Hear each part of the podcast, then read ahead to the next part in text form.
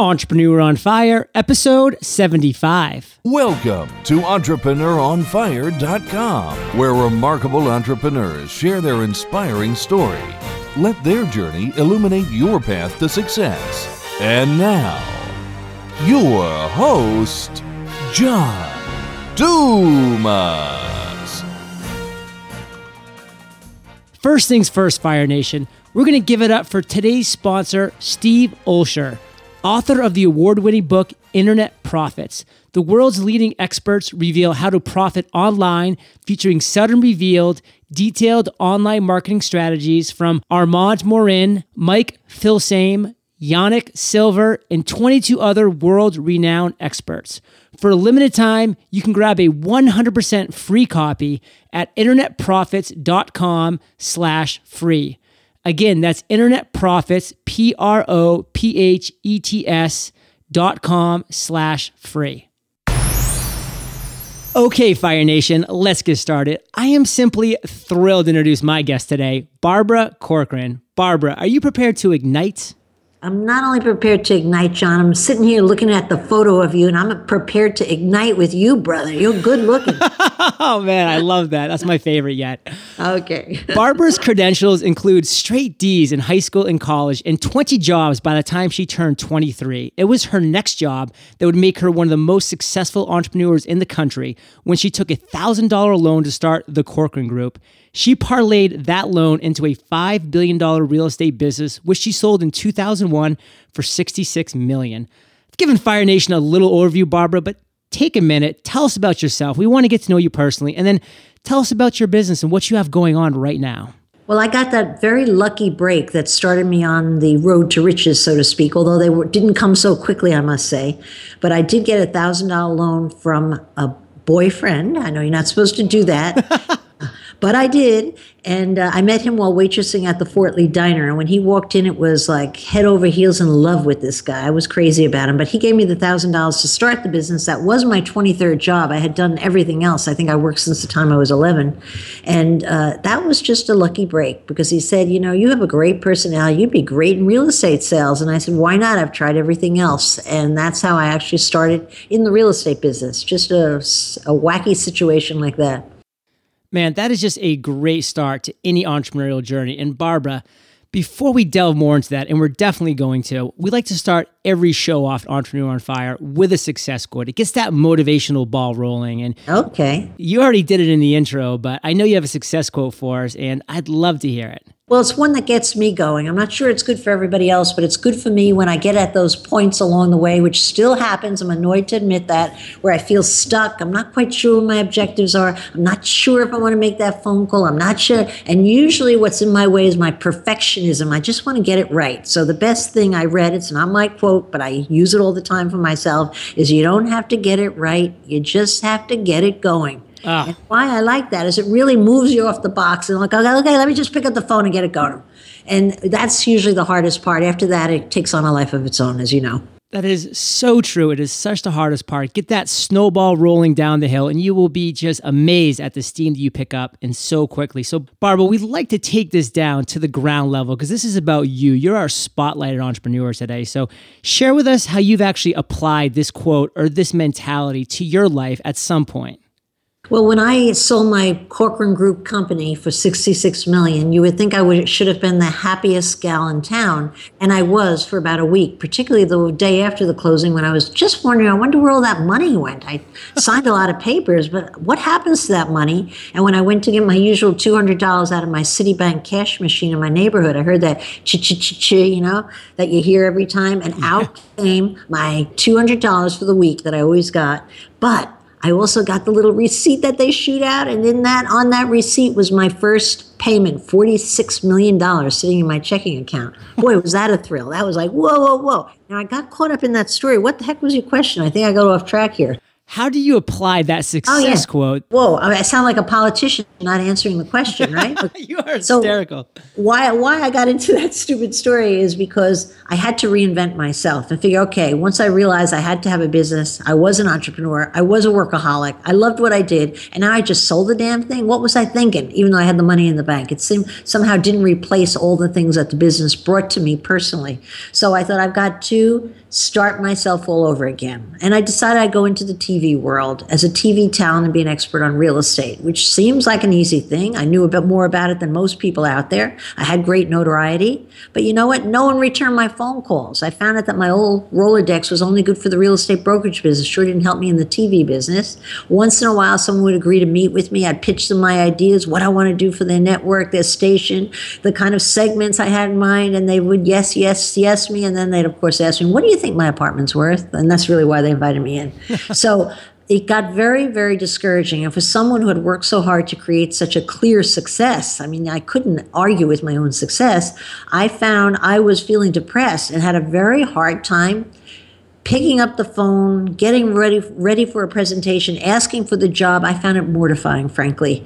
And then I realized I just wanted to have everything right. So that I think was the first time I started practicing that quote like just pick up the phone and do something. You don't have to get it right.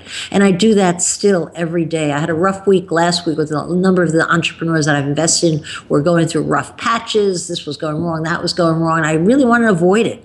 But I decided to make a list of the projects, the problems right next to them, who the problem was, and just one, bang, bang, bang, right after the other. I just picked up the phone, not knowing the solutions. But you know what's wonderful about life?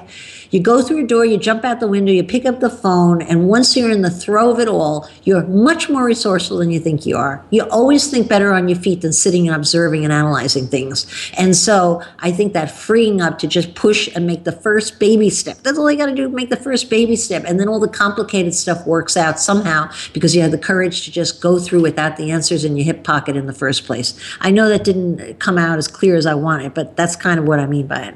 I don't know, Barbara. That was an amazing answer. And it just makes me think of one of my idols, who's Brian Tracy. And his quote was, Swallow the frog first. Ugh. Isn't that a true quote?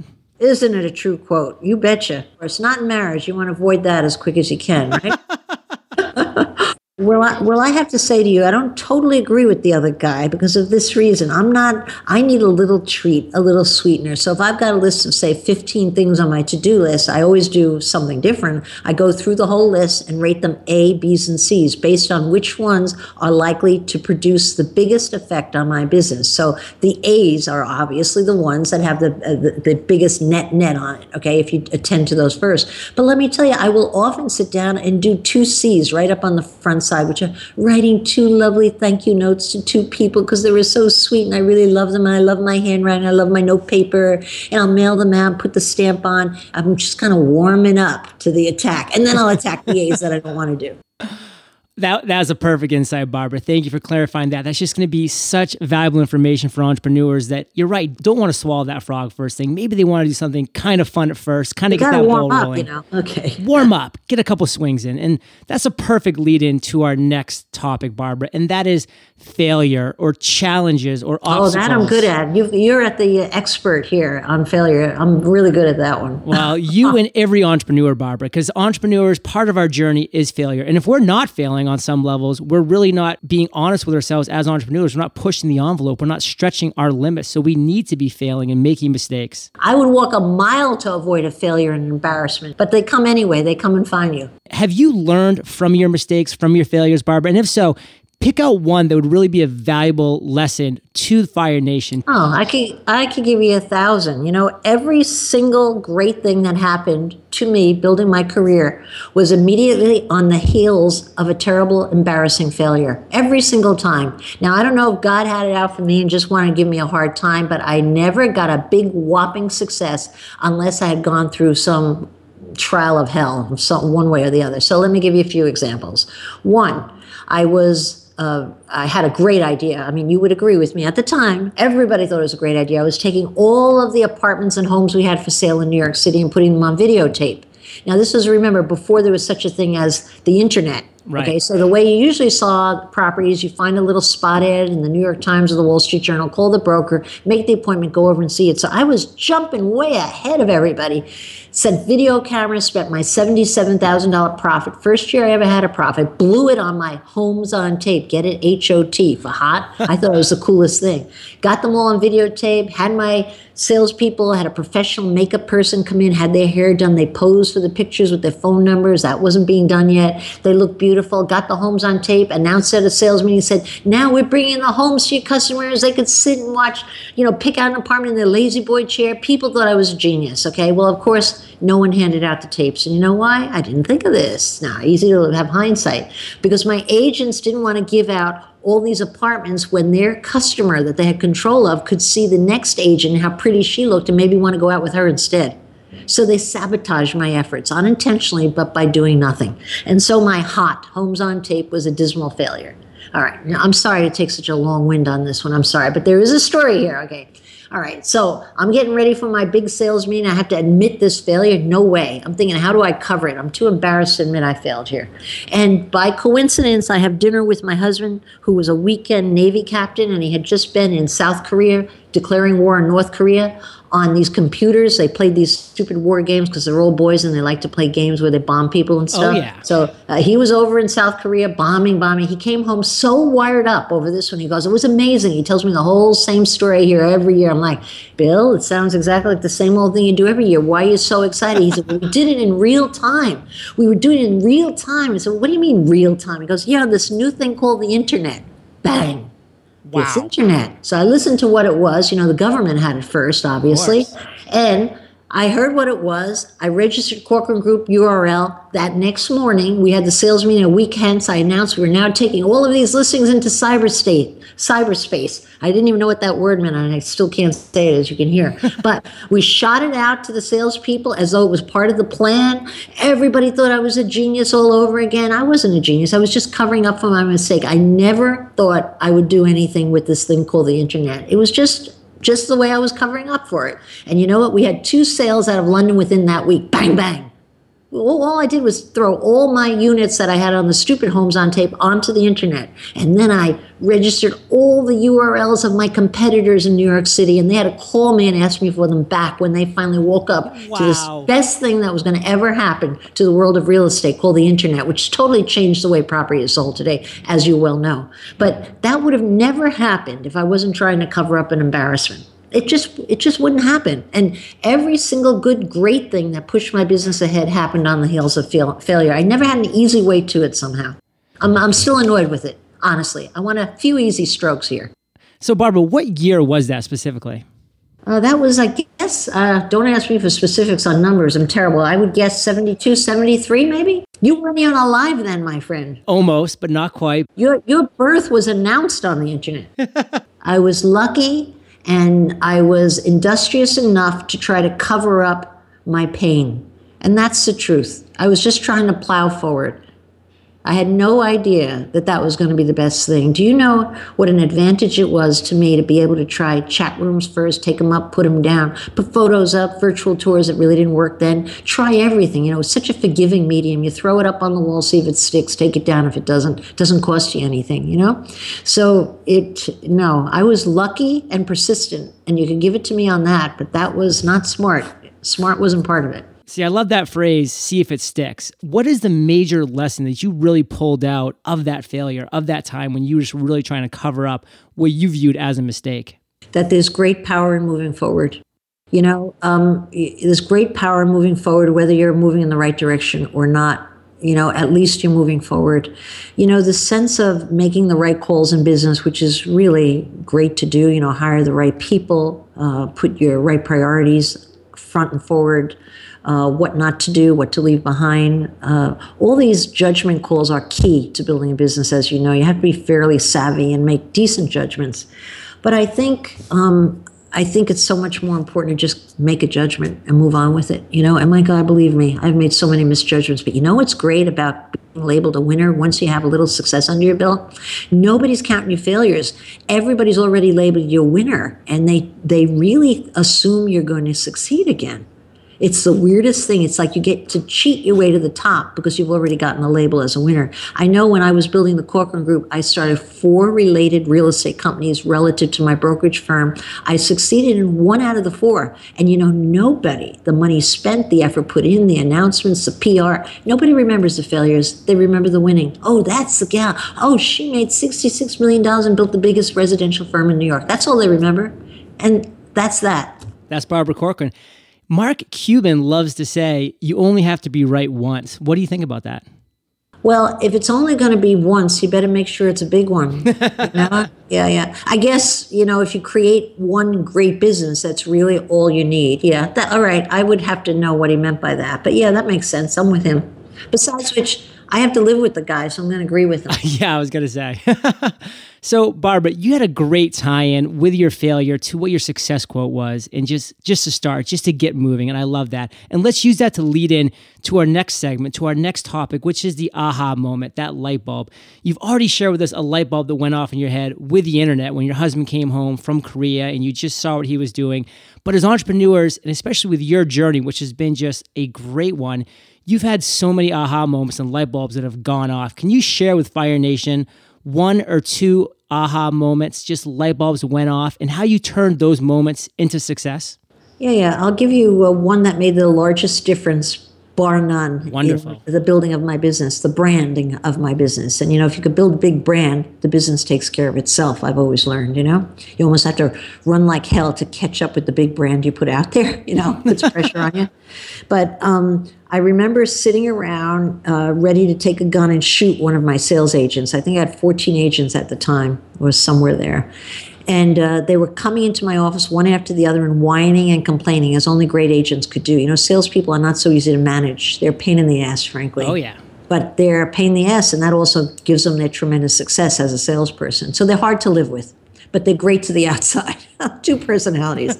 so I had the inside personality with one person after another whining. Whine, and that. What were they whining about? They were whining because I wasn't advertising for them. Of course, I knew I wasn't advertising for them because I had no money. You know, I would have advertised if I had the money, but it was a terrible real estate market. Interest rates, I think, were at 18%. Wow. Nobody was really buying, and I didn't have the money. So I'm thinking about maybe just like scrounging out some money and buying a gun at the local place and killing them all because that's where I was, right? But instead, I'm sitting around thinking, okay, what else could I do? What else could I do? And I decided to take the 11 sales we had had for the year. We had a total of 11 sales for the 12 month period among that many agents, not a good sign. And I added them all up and I divided by 11 and I decided I would write a little report and it would be about what apartments were selling for it. It was so bad because prices were tumbling like crazy. So I typed on my little Selectric typewriter the Corcoran report, and I put average New York City apartment price, and it was I think fifty four thousand and change at that time, and I typed it in, and then I made like 60 copies and I folded it and I mailed it out to everyone who wrote for the New York Times that day. You know, writers always put their bylines under the caption in the paper so it's easy to get a reporter's name. Right. All right, still today. So I just mailed it on out, okay, thinking, well, maybe some of them will write about my little report and then maybe a customer will read it at home, has an apartment to sell, looking for an apartment and call us. It was just a stretch, I know. But I had no other option. So that's what I did. Well, do you know, no one ever called me, sadly. Uh, no one ever. Uh, I, I, felt even received the report. I got nothing for it. But two weeks hence, I open up, I'm at home on a Sunday morning, I open up the New York Times and the front page of the real estate section. By coincidence, the title reads New York City prices hit all time low. And I'm like, oh, that's true. And I'm feeling a little sorry for myself, like, God, and then I read the reporter Carter Horsley, familiar name, and the first line of the article said, according to Barbara Corcoran, the president of the Corcoran Group, New York City prices have hit an all-time low of 54,400. I I couldn't believe my eyes. It was like a miracle. You know, I was raised Catholic. My mom would have called that a Catholic miracle. Those right, are the only kind. All right. So bang, I like couldn't believe it. But you want to know something? That was my aha moment. Because when I went to the office that afternoon and calls, typical calls that brokers make to get listings. Would you like to give us your property? That kind of thing. For the first time in my life, I heard one of our salespeople say to whoever was on the other end of the phone, Oh, you've heard of us? He didn't have to spell our name, and literally did not have to spell Corcoran, which is a hard name to spell. It was either C O R, C O R. Oh, no, again, C O R. It was always confusion, but someone got it, and I heard him say, Oh, you've heard of us awestruck was this salesman, John Beckman. and I realized that I had a new partner, and it was called the New York Times. And I started churning out so many reports anything I could think of. When I churned out the Madonna report, when she got pregnant, she was the Lady Gaga of that moment. I didn't get Madonna as a client, which would have been nice, but I got Richard Gere because his agent called me because I was in the press being the expert on Madonna, even though I had no idea what she was looking for. But anybody could have written that report. She was rich, she needed views, she needed security, she needed more space, she was having a baby, right? It was just conjecture. But I churned out one report after another for the rest of my life. And the reason I was paid 66 million for my business was because 44 million of it was in the brand, 22 was on production. If they had paid for my business based on how we were producing, it was I was really entitled to a third of what I was paid, but I was paid that hefty sum because I had discovered the magic of producing a statistical report and churning it out day in and day out to the press and stealing the limelight from my competitors, which built my brand. And that's how I did it. So that was beyond an aha moment. That was like having God Himself come down and bless me such a powerful aha moment and how you just use that to turn to success is just inspiring over Barbara. and over again the press never needs a story idea. What they need are statistics. So if you could whatever industry you're in be the the churner of statistics a simple one page like if you make buttons okay? How what's the biggest button in the world? What's the smallest button? What color do kids like best in buttons? I'd bring in a focus group of five kids have them pick out buttons. I'd make that an analytical report if I was in the button industry. I mean, I'm naming something stupid, of course, but no matter what industry you're in, what seems boring to you, if turned into statistics, makes you an expert and gives you notoriety. And that's the name, name and game changer of building a brand. No, it totally proves a point. It's extremely valuable advice. Barbara, have you had an I've made it moment? Oh, yeah. Yeah, not like clearly, but I remember, yeah, along the way, you have these moments where you go, oh my God, oh my God, I might be doing it. Now, sometimes it's as clear as selling your business, okay? It's, it's a perfect report card. You got the money in the bank. But no, probably the best uh, happy, happy aha moment, if you want to, whatever you just called it, was. I've made it.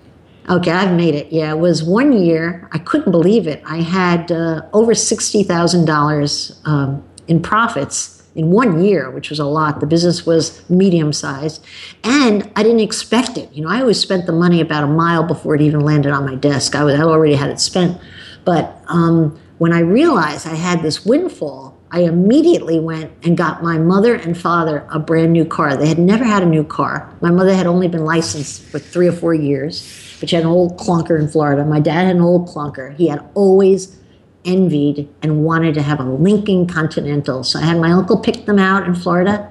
Uh, they were their favorite colors, and they were driven up and given to them. And you want to know something? To this day, that is still the most satisfying, happiest thing that ever happened to me in my life. Because you could actually have the power to do something like that because you made the money in your business fair and square.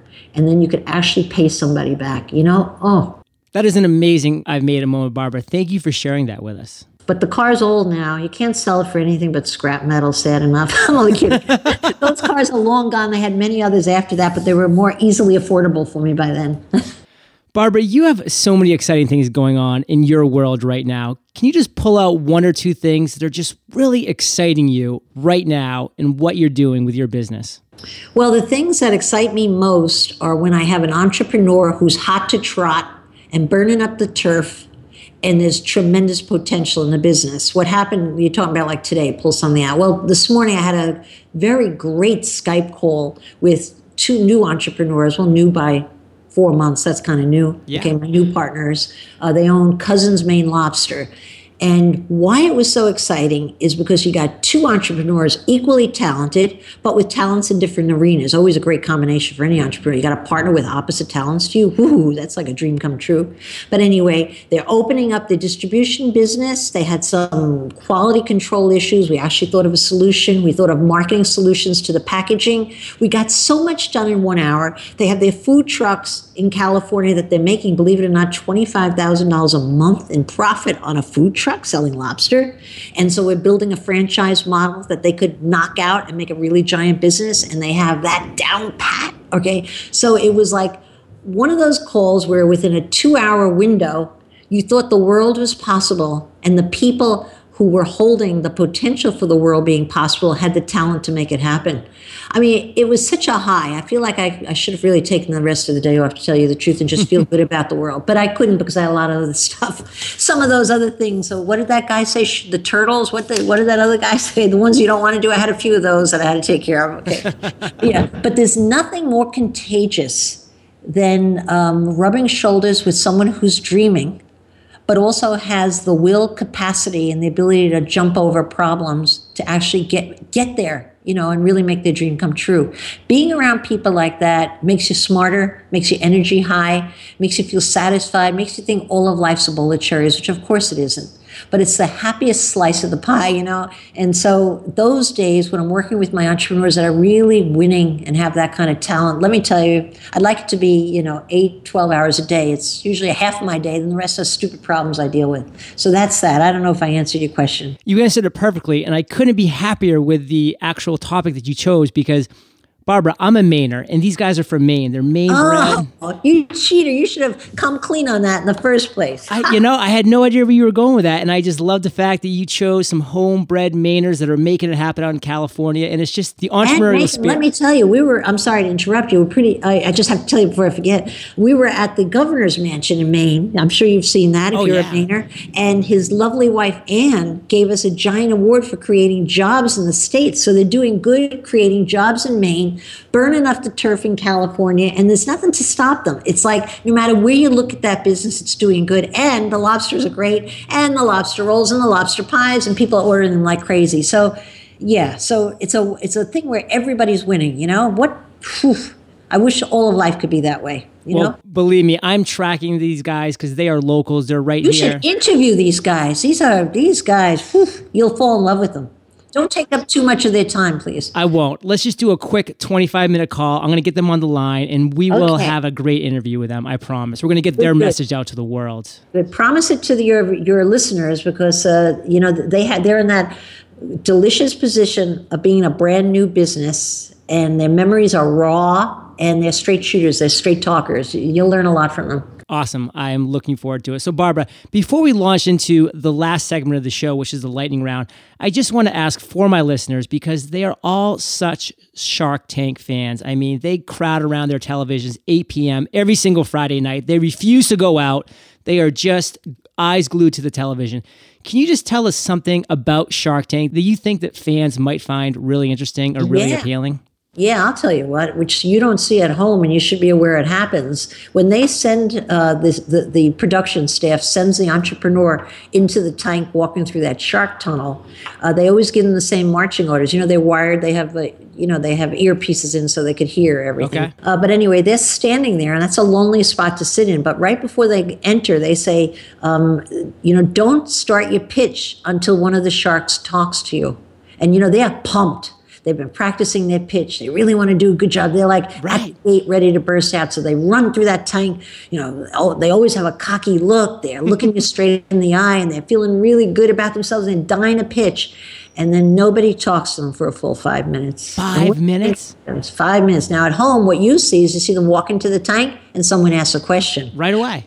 Yeah, but what I see is I see somebody who's terrible under pressure or someone who's great under pressure. And what a great test that is. Do you know before they even open their mouth, I know who I'm out on.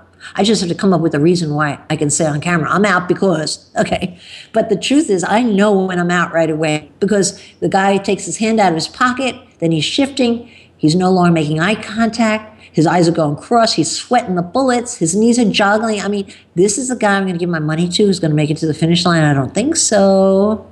All right. So that is like a dirty, nasty trick, but it works like a dream. And you know what it does for the production staff? It lets them have these giant cameras. You know, they have these giant cameras that are like this, the size of an elephant that come within inches of the face to try to record the sweat beads on the face. You know, they're, they're making TV after all. So it's a lot of pressure for those poor entrepreneurs. And no wonder when they start talking, sometimes they don't have a voice right away or it takes them a while to get the ego back up, you know, but it's a great, a great trick, mean, but it works really well. Barbara, that is so fascinating. Thank you so much for sharing that with us. That is just something that people are going to take to the bank. It's going to change their way that they watch Shark Tank from this point forward. You're going to feel sorry for every entrepreneur. That's what every single one. And you know, every pitch you hear at home, we're usually listening to the pitch for 45 minutes to an hour and a half, which is, of course, uh, slimmed down to what, five to eight minutes, I Yeah. think. Don't go on Shark Tank. So, Barbara, I want to be incredibly respectful of your time because you're being so generous with Fire Nation. So, we're going to move in, unfortunately, to the last segment. It breaks my heart because I love talking to you more than life itself.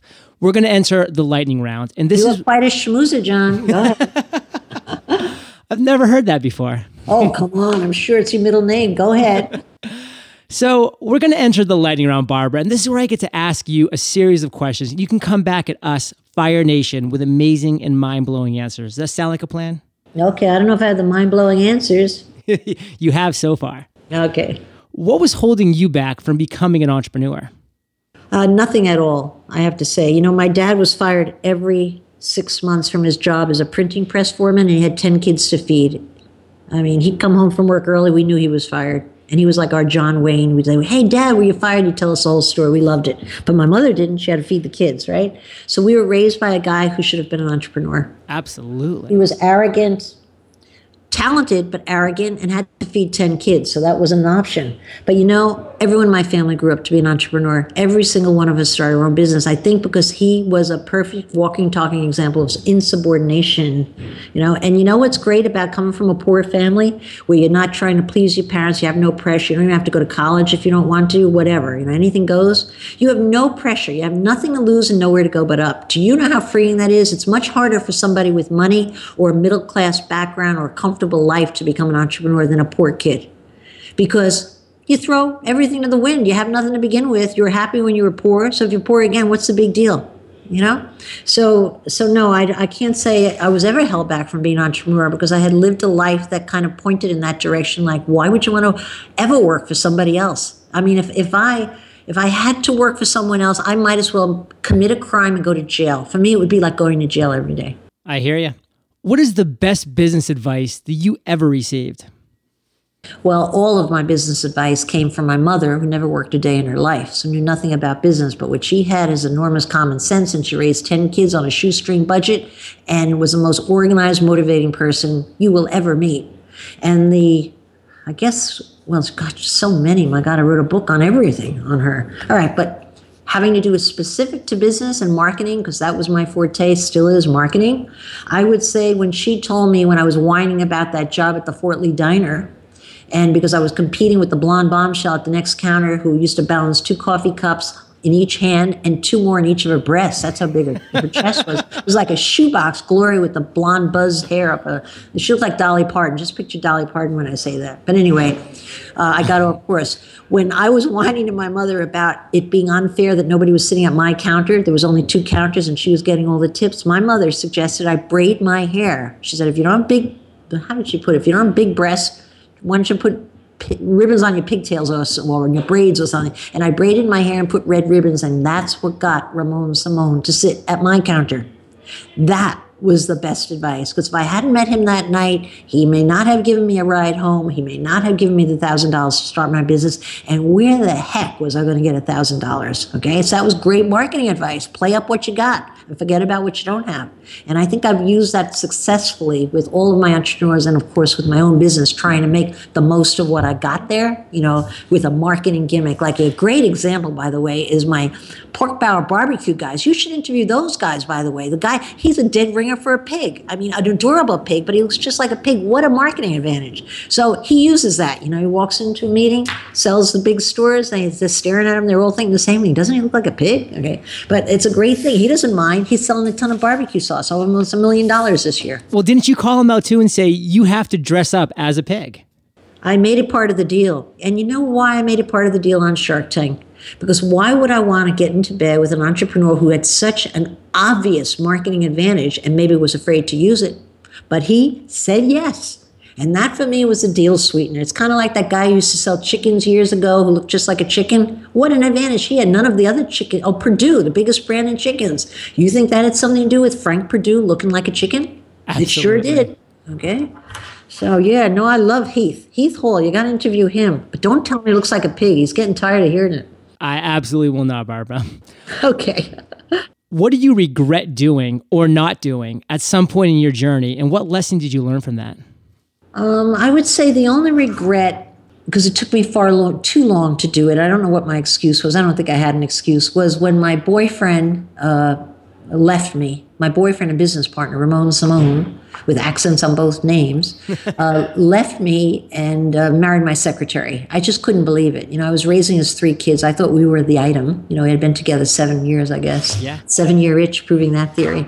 But um, when he left to marry Tina, um, I stayed in the business. Uh, he was a 51% partner. He told me I couldn't fire Tina. He was the control partner. He was right. But it was a heartbreaker for me to work every day with who used to be my secretary. Now she's Mrs. Simone. And I felt I felt ashamed of myself. You know, you know that you know rejection's not an easy thing in love in love and in business all at once, right? But I stayed with that for over a year and accepted that situation until one day I walked in and said, We're ending this business and let me tell you how we're going to do it. And we divvied it up just like a football draw. You know, he picked the best salesperson, I picked the next. It was fair. You know, I moved out, he stayed. But um, I'm embarrassed that I took so long to wake up on that one. I should have said, no, not acceptable. But you know, I didn't have the confidence. He had found me in my little town. He had discovered me. He had told me I was smart. He had given me the $1,000. So a lot of my confidence rode on that card. So that's my excuse, but not an excuse really, because I should have just said, oh, really? I'm out of here, baby. But I didn't know the salespeople would follow me. I didn't know I had the power I had. You tend to undermine that if you're self effacing. And it can be very dangerous if you let it get in your way of making change. And sadly for me, I was a, a slow changer on that one. It should not have been. Powerful. Barbara, besides the two phenomenal entrepreneurs you've mentioned, which entrepreneur that you've invested in excites you most right now? Well, this is you're going to broadcast this somewhere. This is like uh, asking a mother who her favorite child is, and they are my like my children. I don't want to tell you, um, so I, why don't I add to your list so I won't get in trouble? Perfect. I love any entrepreneur who has the energy, desire, uh, and desires can be fleeting. You know, could have passion for a business today. It's meaningless if it doesn't last six years from now when going gets tough, right? But I have Daisy Cakes, amazing human being terrific, terrific promoter. She opens her mouth and the cameras click. She sells more daisy cakes online than anybody. Well, daisy cakes, cakes period online than anybody. She's over a million dollars in sales in a year and a half. That's pretty remarkable. Wow. She deserves a success. I have to say, I adore and admire Ava the Elephant, Tiffany Krumins, who is the inventor of Ava the Elephant because as a medicine dispenser, she invented to make kids who had AIDS take their medicine 17 times a day, right. 18 times a day, right? And I admire her because after she did that great do good and should have been rewarded forever, she came down with cancer and pulled that business out from under a tent in a hospital room, which she was in bed for for 14 months, all right? Pretty amazing that somebody could do that, all right? So I have to love her really a lot, right? You have to love her Absolutely. and respect her, all right? And then I mentioned my barbecue guys. I have. I'm not supposed to talk about what I buy in the future. see, we're already working with the entrepreneurs we bought that you don't know about yet on here. erase, erase, erase that. I could lose my job over it. I will. It'll be erased. I'm marking. Let me tell right you, now. I also have a couple of clunkers that I invested in that just didn't have the stamina to stay the course. You know, it's not easy building a business, and they will remain nameless. But they also are on my red list with big red letters business losses. but that's and, it's game, you know? And let's not forget about the Mainers. Oh, the Mainers, come on. Cousins Maine Lobster. Well, first of all, I wish I could be 30 years, maybe 30, 40 years younger, and I would definitely marry both those guys in a three way wedding, without a doubt. They are so adorable. Besides having their business acumen, they're so good looking. I can't even do a Skype call with their face up, it distracts me. Hey, they grow us right in Maine, Barbara. They must. You're good. You know what? Actually, now I'm comparing your face to Sabin and Jim. I have to tell you, Sabin's better looking, but you're better looking than Jim. There you go. You're smack in the middle. Wow, one out of two ain't bad, Barbara. so I'm going to change it up just a little bit here. If you could recommend one book to Fire Nation, what would it be?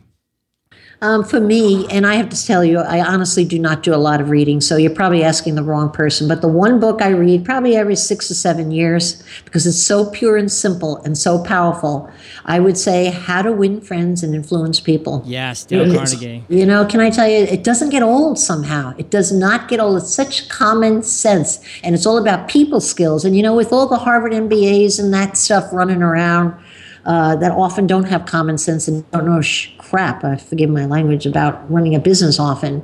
Uh, they know how to analyze and theorize, but they don't know how to do it. You know, big difference. I'm, I'm not saying unequivocally, I'm just saying what's great about that book is it really points to the fact it's all about the people.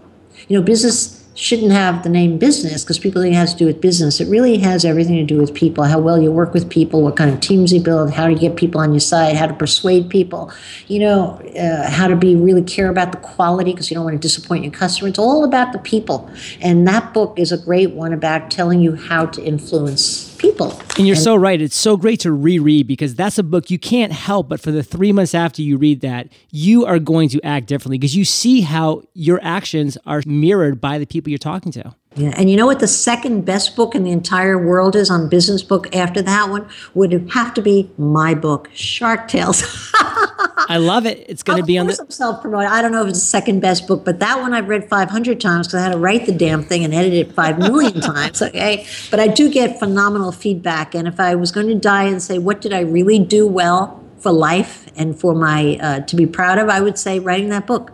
I think honestly, I get more feedback on that than I do on Shark Tank because I think it touches people in a certain way. Wonderful. Well, I'm going to link that up in the show notes, front and center. Don't bother. I only make 50 cents a copy. It's not worth it. Oh, Just you got to Amazon publish that. You make $7. Really? Then why did I go to Penguin Putnam? We'll talk. We'll talk.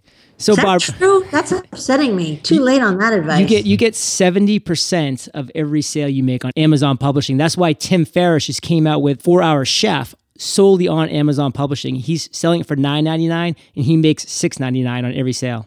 Well, guess what, honey? I love you now, and I'm even going to lie and say you're better looking than Sabin and Jim put I together it. because I love that idea. And how is it I didn't know that? I don't know, Barbara. You need people like me in your life. I guess I do. We're going to move on to the last question of the interview. It's my favorite. It's kind of difficult, so take your time, digest, and then come back at Fire Nation with an amazing answer. Oh, God, the pressure. Imagine you woke up tomorrow morning, Barbara, in a brand new world, identical to Earth, but you knew nobody. You still have all the experience and knowledge you currently have right now. Your food and mm-hmm. shelter is taken care of, but all you have is a laptop and $500. What do you do in the next seven days? 500 bucks and a laptop and you don't know anyone. Well, I would work on the missing piece, which isn't the money. 500 is still 500. Isn't the, uh, the access, which would be the laptop. You have access. I would work on finding new people. I'd start a blog on anything the sun setting, the sun rising, if the people, if I want to do real estate, I know that. If I want to do small business, I do that. I just start writing a blog with the sole purpose of trying to find followers. Now, that might not sound like a business plan, but once I had enough people reading my blog, then I'd figure out what to do that they would be willing to follow me on. you know, I kind of do it ass backwards, right? But if you have the people who are listening to you, it's really a, a question of filling in the blank. And then you also can talk back again, like, hey, what do you need help with? You're going to find probably an embarrassment of 12 different new businesses within that communication. But you're not going to find anything or even think of anything good if you don't have the people. And so, yeah, I would use definitely. And with the 500 bucks, I'd probably go out and buy myself a new outfit so I feel really nice. All right. And so when I'm sitting around writing, I feel like I look the part like a cool mm-hmm. lady in a cool outfit, you know? Barbara, that is great actionable advice. And you've given us great actionable advice this entire interview, and we are all better for it. Give Fire Nation one parting piece of guidance, then share with us how we can connect with you, and then we'll say goodbye. Okay. The guidance is if you're working your ass off or whatever you're trying to do, forget about it. It's no problem working like crazy. I'm a workaholic, no doubt, and I love it. I don't know why they call it work for me. But you should go to your calendar right now and cross out the days you're going on vacation, even if you have nowhere to go, even if it's sitting on a bump on a beach somewhere. you should cross out the days for the whole year when you're going on vacation. I have gotten all of my business ideas outside the office, never at my desk. Never. And it was always, I had the juice and the deliciousness of looking forward to those two days or four days, and when I could afford it, a week coming up two months out and almost enjoyed the vacation more before it even hit. But you gotta be able to be good to yourself. I mean, one reason I think I've done well is I love myself. I mean, I'm not saying I'm, I don't think I'm conceited, but I take care of getting joy out of life. Right. And I put the joy first. And you know what? The business will fill up all the spaces, no doubt. Yeah. But you've got to put that ahead in your calendar now for the whole year. My, I vacation every fifth week like a clock. You can't find me. You can't reach me. You know why? Because I come back a better leader, better business person, better person, better mom, better wife. Well, not so much better wife. I'm hard to live with. But short of that, better at everything else. And it makes a big difference, believe me. Barbara, how can we connect with you? Oh, um, well, what are you connecting for? You want a date or what's going on here? Well, I personally want a date, but I'm sure my listeners, they want to see you on Facebook. Yeah, yeah. Well, we're on Facebook. We tweet all under my name, Barbara Corcoran, and it's Barbara at barbaracorcoran.com. Barbara, thank you for being so generous with your time. I know you don't like to play favorites, but I'm going to play a favorite. This is my 123rd interview, 123. Wow. And you are my favorite interviewee. You know, John, I'm going to check your other tapes and see how many times you said that. I don't believe you. Zero times, Barbara. 123 interviews, zero other times. You are my favorite. You better get better interviews then. That's all I have to say. I'm secretly, but no longer secretly in love with you. Thank you so much for sharing your journey with Fire Nation. We salute you, and we'll catch you on the flip side. Thank you, my John. Fire Nation, do you have a product or service that you would like to share with the 100,000 plus unique downloads a month Entrepreneur on Fire generates? Chris Brogan did, and when he sponsored an episode, he saw great results.